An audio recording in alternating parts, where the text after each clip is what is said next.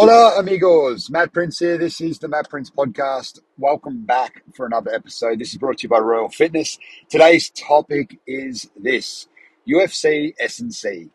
All right, I'm pumped. It's Thursday. I'm driving to my jiu-jitsu session. I'm well caffeinated. Um, I've got some time to talk with you guys, and uh, and the thing that's front of mind for me is S&C for UFC. And the reason is Jack's fighting on Sunday. He's got his first UFC fight, which is my official first athlete in the UFC um, from an S&C point of view. And I'm just fucking excited. I'm pumped for him. I've spoken about him on the podcast a fair bit, you know, over the years. Especially lately, I've been thinking about it a lot because I'm so hyped about him going into it. But uh, what I wanted to do is essentially like I've trained, you know, jiu-jitsu athletes, kickboxers, MMA guys um, for for fights, and they're pros, um, amateurs, just hobbyists, all that. Like I'm a hobbyist myself. I just do it for fun, um, but you still have to train strategically, even if you're just doing it a few days a week, because it's a fucking sport where you're trying to rip each other's limbs off or punch each other in the head. Like you're going to get injured if you don't look after your body. So um, I wanted to sort of dive in and sort of talk about a few things to consider with MMA fighters, and specifically how we've sort of trained Jack up for this one. So I'll sort of pull back the curtain a little bit and, uh, and let you guys know my thought process. So we it was around September. I think his his contender series fight was the Dana White contender series was around September. Just as a timestamp, it's currently mid Feb. Um, I think it's like the 9th of Feb or something like that. Um, so you've got what's that about three months, two months, or five months. So it's been about the last six months. He hit me up about five and a half weeks when he found out about Contender Series. When he was fighting in Vegas for the for the chance to get a UFC contract. He hit me up and um, he reached out. and Jack was like, "Oh, mate, I've been doing some you know some S and C stuff. I've got to make it serious again." Um, and we've worked together so so long over the years and so many times that he just knew that I knew how to train his body and he knows if he feels good under what I do. So um, that was the thing. And it's like, sweet, how long do we have? And he goes, five and a half weeks. I'm like, oh, fucking, that was still fight day. So we had really had three weeks of, of training, um, of S&C training to do, right? So my first thing, and this is this is what I do with anybody who trains, but my first thing is to assess the damage. So you sit back and you go, all right, sweet, what's going on here? Where's tight? Where's sore? Where's injured? Where's broken? Where's healthy, where you know where's weak. Um, we look at that from a holistic point of view, and for for that like five week block or that three week block, there wasn't much. I, knew I couldn't do that much, except for I knew I could open up his body, as in like make his hips more mobile, um, make his hips fire better, like the glutes and stuff, a little bit more active. Um, and also, too, I knew that I could help um, do the same in his upper back and shoulders. So he can help that mobility and help that range um, so that it, it all feels better, right? And from a performance standpoint, um, he's done so much S&C over the years with us that he picks it up pretty quick. So after three weeks, he does get adaptations and he does progress. But um, in this time, it was just like, all right, well, you've got to fight. You've got the hardest training you've, you've got to do. You're going to be smashing yourself to be ready for it. So we just need to make you feel good. All right. So that was step one. And then, anyway, within two or three weeks, his hips were feeling better, his recovery was feeling better, his elbows, shoulders, and all that just started improving. And, uh, and he went in and he dominated that fight. He won. He got a contract for the UFC and uh, and happy days. Anyway, first day he got back from contender series, we he came into the gym and we are lifting together. We are doing just full body. We are doing like landmine presses, farmers carries. He just literally because he was out of camp, he just jumped in and did what I did, um, which was yeah, it was kneeling landmine presses, pull ups, um, farmers carries, that sort of stuff. Right, some fun stuff.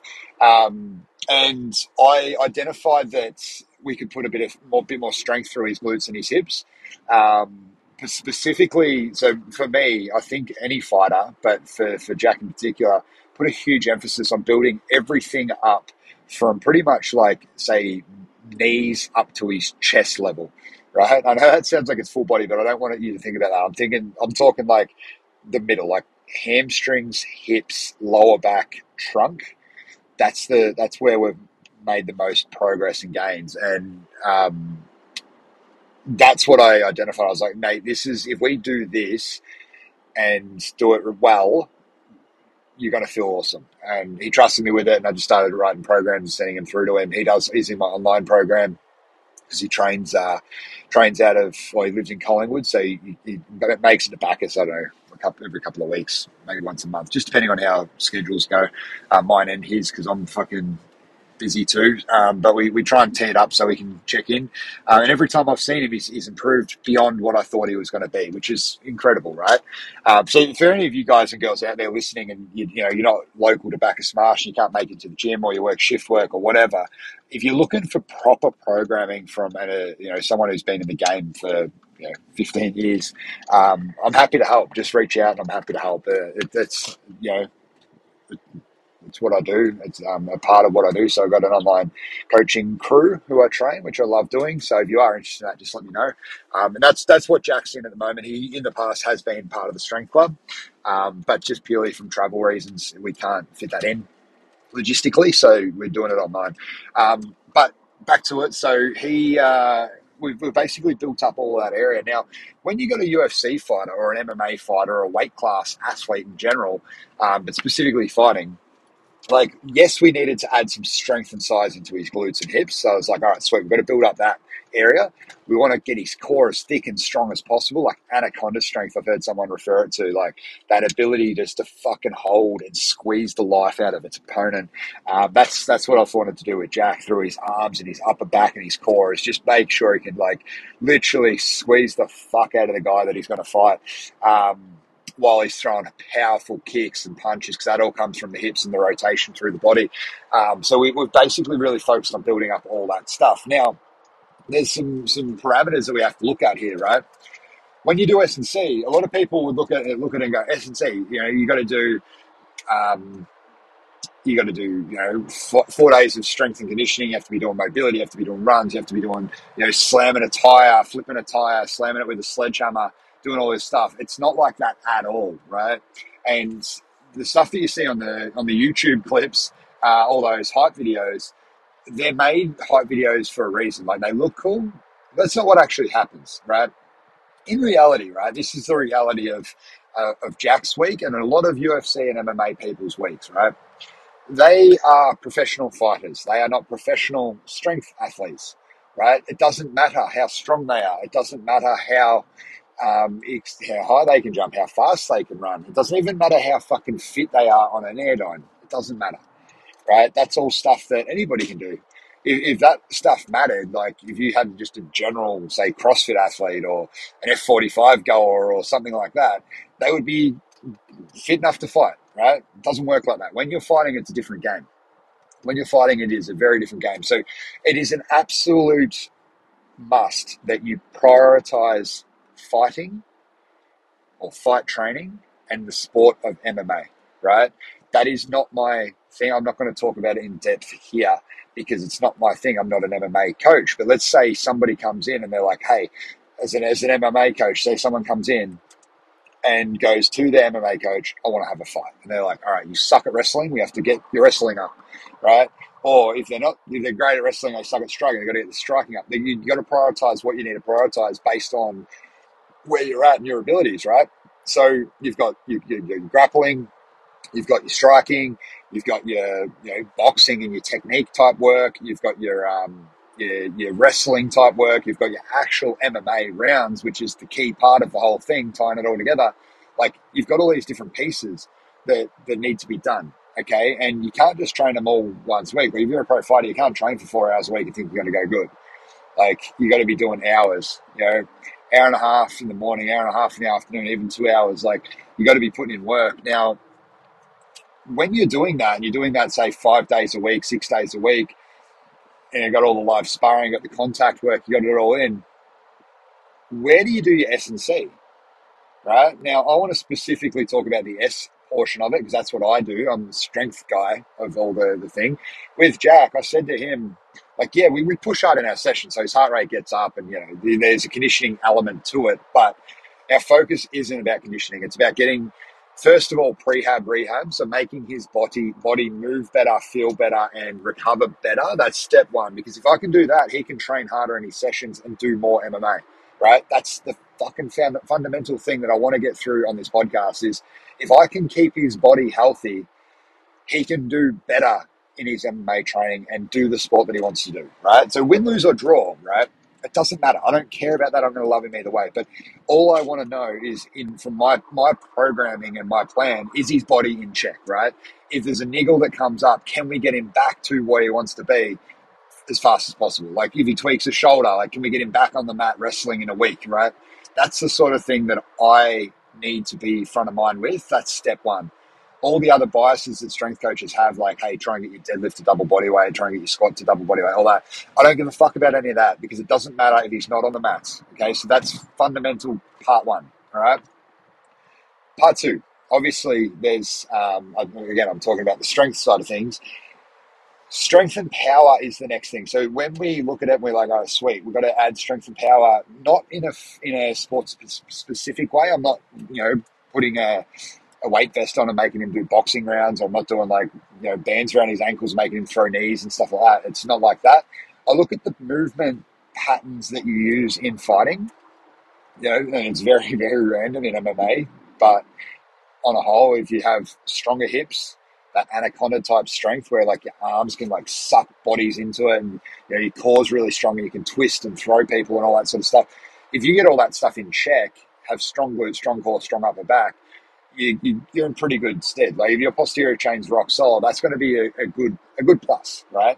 So I look at all that and I'm like, all right, so these are the, the movements that will benefit him from a strength point of view, and then nothing like what you'd see in an MMA fight. They don't even look the same. And that's important. You don't want to mix a technique and strength together because it just fucks it up for their technique, right? Their, their coaches would hate me. Um, but I look at that and I'm like, all right, I can amplify his kicking power by getting his say kettlebell swing really, really powerful, and that's something that we've done. We've got his kettlebell swings. He's um, we started on I think a 32 kilo bell for swings, and he was doing some some moderate volume on that, focusing on force, and he finished the cycle after I think it was just after three months when we started that that specific block we finished on the 56 and he was doing, I think, five by eight was his last set. So he's really powering through it. He's putting a lot of force in. He could have gone heavier, but risk reward, it's not there. Um, so we're really pumping it through, which is, it's, you know, awesome. So that sort of thing, I know he's going to kick harder. He's going to, when he's going to sprawl, he's going to sprawl really aggressively. He's going to feel really fucking strong and explosive. And that's important. I think that's really important.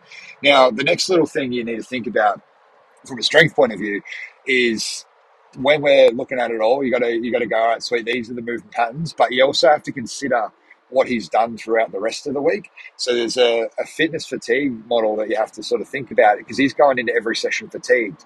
So you can't work off percentages of a fresh person, right? So say if he's deadlifts 180, right, and I'm programming 120. If his fucked one day, and this happened early in the camp, he was struggling with 100 kilos, right? And then the next week he was doing 140. The week before he was doing 140. Like, so you have to sort of be able to to be flexible with your approach from a strength coach point of view, um, because of you know if he has hard sparring and his lower back's cooked because they wrestled for fucking 25 minutes of intense rounds, like you have to you have to change some shit up and be okay with having your weights on the back burner and that's something that, that I felt we, we worked in really, really well. The next little piece you have to worry about from a strength point of view is weight gain, right? And especially someone like Jack, he's got that physique that he could blow up and, and be a big dude if he wanted to be and if we train him that way. Um, so I've really been very mindful of eccentric loading um, in some aspects. Like I'm not trying to slap muscle on. So say for me, like if I'm trying to get bigger, you know, time under tension matters, right?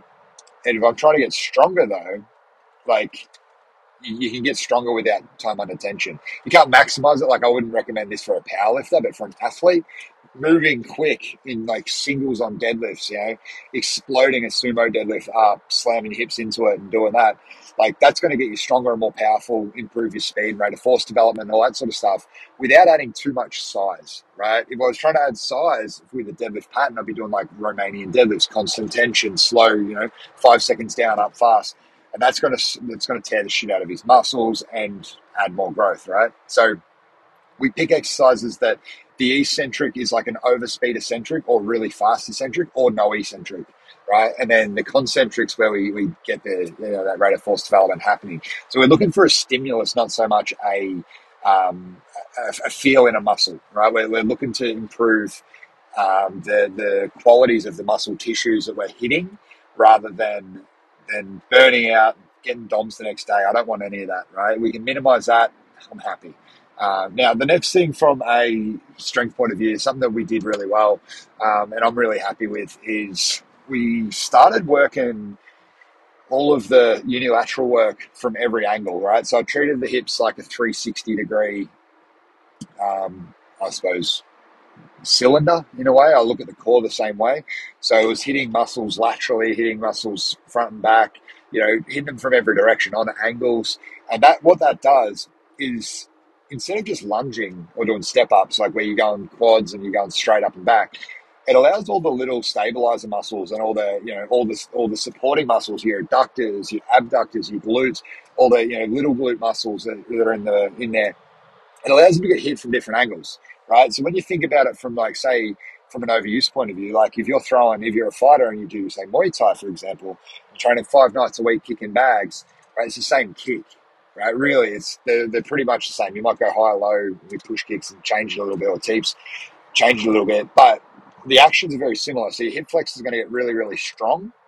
Your glutes aren't doing too much work, so we need to make sure we're hitting those side side muscles and, and back muscles really strong to sort of balance it out. Once you're balanced, the, the risk of injury goes down dramatically, right? Which is a, a key thing here and something that I'm really, really um, really on with my with my fighters. I, I like to try and just make sure their their body's balanced and not let them end up with a fighter's body, like those curled, you know, curled shoulder kind of looks. Those, um, you know, the jiu-jitsu guys are notorious for having like one whole side bigger than the other. So the whole right side from, you know, hooking hooks and all that sort of stuff, playing guard and whatever. Like one whole side gets out, gets stronger than the other, and it just creates issues down the track. Um, I'll look at it from a point of view of like, let's try and get every little piece hit um, not not demolish, but like hit, and and we progress strength in that. And the next thing we look at from an S, strength point of view, from the S and C side, is we need to look at like progression, right? So how do we progress? How do you progress when someone's getting beaten up for 12 hours a week every week, or beating people up for 12 hours a week every week? Probably more likely with this guy. Um, you, you gotta you gotta look at it from a a long term plan, right? This is this is what I do. I, don't try and rush anything because I'd rather go slower and you know have lower risk than go harder and have higher risk, right? So the whole thing is when you're fatigued, you don't really know what your body's capable of. But showing up and doing the work and consistently pushing, say, on an RPE scale, which is sort of what we work a fair bit, is like, how do you feel on this day? Say you're going at a, a 9 out of 10 or an 8 out of 10 RPE you might go in there and, and you might feel like dog shit. But if you give it your, you know, say 80% effort, you're going to progress forward a little bit. When you do refresh, like this week is, you know, pretty much the last week and a half will be like deload style weeks where he's just feeling good, moving around, kicking bags, getting feeling fresh, all that, doing his weight cuts. Like he'll feel really good after this. And that, that's where you see the actual gains. So then in the next weight cycle, when we start to, to re, restart again, he's starting from a higher training um, training age, and, and, it's just going to be much better to progress from there. So you've got all these different pieces, right? And they're all very, very integral and, and very important. Um, but the, the thing is, like, I, I'm, I know I'm jumping around a little bit. I'm just driving. I don't have notes or anything when I shoot these podcasts. So if I do say the same thing twice, you know, bear with me, please. Or if I uh, if I get off track, bear with me. Um, but the the whole thing is like, I think uh, if you look at it, say if we have somebody and, and, they're moving, even if it stays the same weight, but they're moving it quicker after six months um, and, and easier and recovering better, that's progression. And that's how you have to look at it because we're not powerlifters in this field. It doesn't really matter what weight's on the bar. All that matters is the stimulus. All right. Now, the next thing, this is something that I look at for punching power. All right. Same goes with kicking power with the glutes, the punching power as well. So, upper back. If you have a stronger upper back, you'll be able to punch harder right? And the reason is there's a deceleration effect. And I learned about this through baseball, right? When you throw a baseball, if you, you a, uh, a mechanism in your body called your Golgi tendon organ, and basically what it is is something that switches off automatically if if it's a chance of tearing a muscle, right? So if you try and do a, a deadlift, let's say you can deadlift 200 kilos, you can't deadlift 210 kilos. Usually, it's that that that, that mechanism switching off and saying, "No, you'll probably hurt yourself doing this. I'm not going to let you lift it." Right? It doesn't let all your muscles fire at capacity. Um, but hey, if you, if you had a gun to your head or your grandma was under that bar, you can probably lift it off because it, you know your brain overrides that that organ when when adrenaline hits. Um, so it's a weird weird sort of thing. That's how you hear about old ladies lifting cars off kids and stuff like that. But essentially, what it is is your body's trying to protect itself. Now, when you're throwing a baseball, this is the, the, the thing I learned from baseball. If you throw a baseball and you say throw 100 miles per hour on a baseball, right? I think that's pretty fast. I don't know. But let's say it's 100 miles per hour. If you if that's what your body is capable of reversing and decelerating, so aka if you're throwing it and that's what your upper back and shoulder and rotator cuffs can handle to slow that th- that arm down so it doesn't just pop out of its socket, that's the limit you'll get. If you can create a capacity to have 110 miles per hour by getting your rotator cuff stronger, you know, or your stabilizer stronger, or your upper back stronger, then it allows you to slow down 110 miles per hour. That's where the progression is going to be. I, I heard about this years and years and years ago, and it's stuck with me ever since. But when you think about punching, it's very similar. If you're going to punch somebody, right, and you didn't have a strong upper back, and, you and your body just let you punch them at 110%, like you're going to throw your shoulder out of its socket. That's just what's going to happen, right? So I have a big emphasis on getting strong as fuck in the upper back, making sure the scapula's move right, making sure the rotator cuffs are solid. And that translates over to punching power through that, that deceleration ability. Um, so that's just another aspect. I think very similar. I, I, don't really, I haven't seen any research on this or anything like that. So this is just me um, being a theorist here. You know, th- theory theory isn't always great, but I think like theory coming from experience is great. Uh, but I have a theory that your glutes work in the same way. So like your glutes and hip flexors, your hip flexors are really strong, your glutes aren't very strong. The glutes getting them stronger while they hip flexors to be even stronger because it's got that that supporting um, effect as well. And and you know you hear about it called like agonist antagonist in the in the bodybuilding world. So say like your chest and back. I, I know myself my bench press when I, I bent, my best bench is 170 kilograms. When I benched that, that was when my upper back, I was training it five days a week and it was strong as fuck. Like I was getting really strong with my rowing and, you know, pull downs and you know, dumbbell incline support rows, like all this stuff because I was trying to get my bench up and that back was my my support for that. So I kept my shoulders healthy and allowed a, a good base to sort of come from.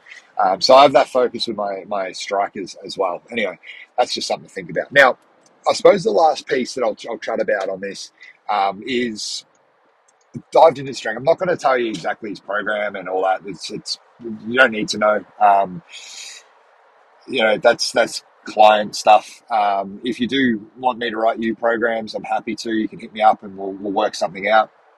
Uh, but the, the main thing I think you need to look at is where I'm trying to create a, a foundation for him to, to be on the mats better, going harder, being able to punch stronger, recovering better, and that's my focus. Okay, and that, that's what I do. That's what I do with my expertise, and he does the work, and that's that's how the magic happens. Now, one thing I don't do with him, and I sort of have a reason for it, is I don't program any extra cardio work for him. He he he's someone who's an advanced athlete. He knows his body, knows his capabilities, and sometimes he doesn't. That's when he fucks himself up. Um, but like if, if you look at it from a point of view, you see um, people say, oh, they're going to go do sprints and all this sort of stuff. When I'm in a when he's in a camp, I won't touch any of that because I think he's doing enough conditioning in his fight training. And how much more specific can you get than doing doing that? You know, um, how much more specific can you get than doing five five minute rounds with fresh opponents coming in um, to, to, to keep you pushing the pace and like you know, that, that's sort of what I think. How, how, much more specific can you get than hitting pads for an hour and a half, um, and, and, you know, doing drills and all that sort of stuff? How much more specific can you get than doing two hours of jujitsu um, on the ground and, and, practicing from positions that you're gonna you're gonna be in in the fight, right? I think that's the the best part, the best way to get your cardio up in there. But if you do need extra, zone two running, zone two training is where I where I sort of point um, point people to. So Uh, like it might be like say running a 10k just ticking it over, nice easy pace. It might be like going for a ride, nice easy pace, something that's like 45 minutes to an hour. Um, heart rate sitting sort of, you know, around that 140 beats per minute or a little less, keeping talkable pace, like just basically cruising, right? I, I reckon that's probably the place to go. Um, and, you know, unless you need specific extra smash sessions for your mindset, if you fit in the cage and you fit doing all your drills and all that sort of stuff, like all that doing, you know, sprints on the airdyne and sprints outside and all that, all that might do is just throw you over the edge. Like it might overtrain you, it might uh, fatigue you a little bit more mentally, and it may even put you, you know, in that in that aspect of like if your muscles are all fatigued and all that sort of stuff, and you go too hard in a run, you might hurt your Achilles or your calf or your hamstring, right? Like you might hurt yourself and then not be able to get back on the mat, right? So I tend to steer clear of that stuff um, and recommend just for like zone two type training um, and, and, focus on recovery and then doubling down in your in your MMA sessions. So that's that's something that I think about there.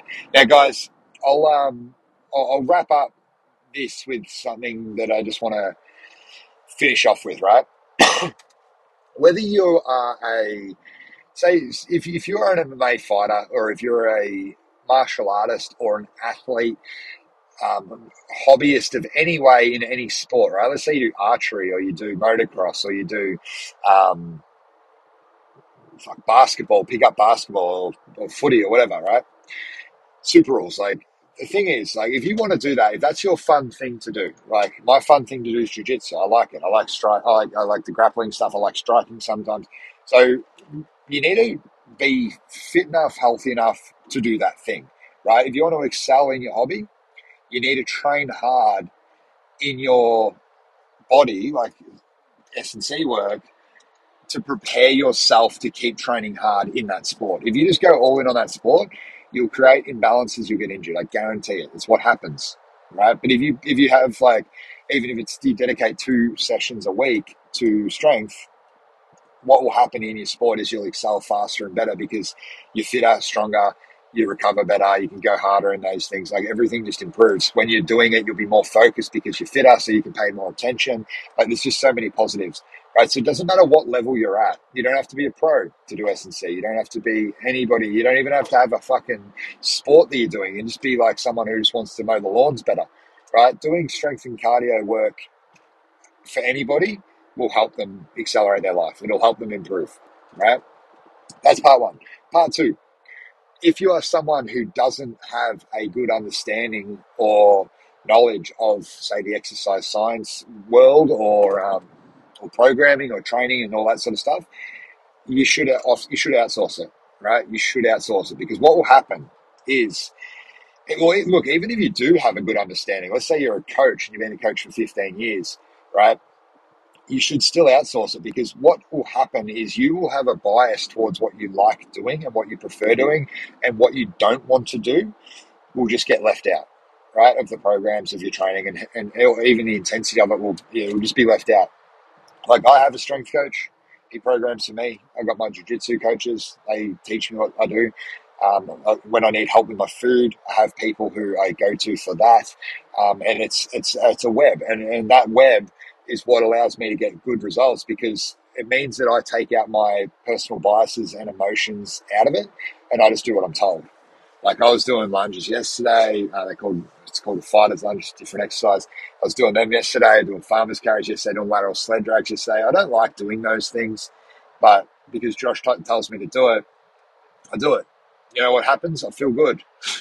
like I, my body's best has felt for a long time because he's making me do the little things that I don't like doing, um, and that I probably would avoid if it was just me doing it myself. So it's not that I don't know how to program because I do. It's um, it's that I'm not good at following my own programs, right? So um, having somebody else tell me what to do is always better.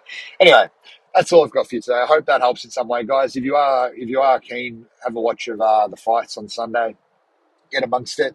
Uh, but guys, I hope you all uh, all enjoyed that. If you have any questions, feel free to hit me up. If you need any help with your training, whether it's you're from Bacchus Marsh, come train in the gym, hit me up. Or uh, if you need help online, hit me up because I'm uh, starting to do some things in that online space. I'm taking people on. I've got I'm literally I'm, I'm taking on 20 people. I'm currently at nine. Um, so that'll fill up quite quick as I start to promote it because I haven't promoted it yet. This is the first time I've actually put a pitch out on it. Um, so, guys, if you are interested in uh, jumping in, one on one private uh, online training, I'll, I'll be there for you. But, guys, if you, yeah, hope you enjoyed that. If you did, share it with someone and, yeah, help grow the show. Talk to you. Thank you. Bye.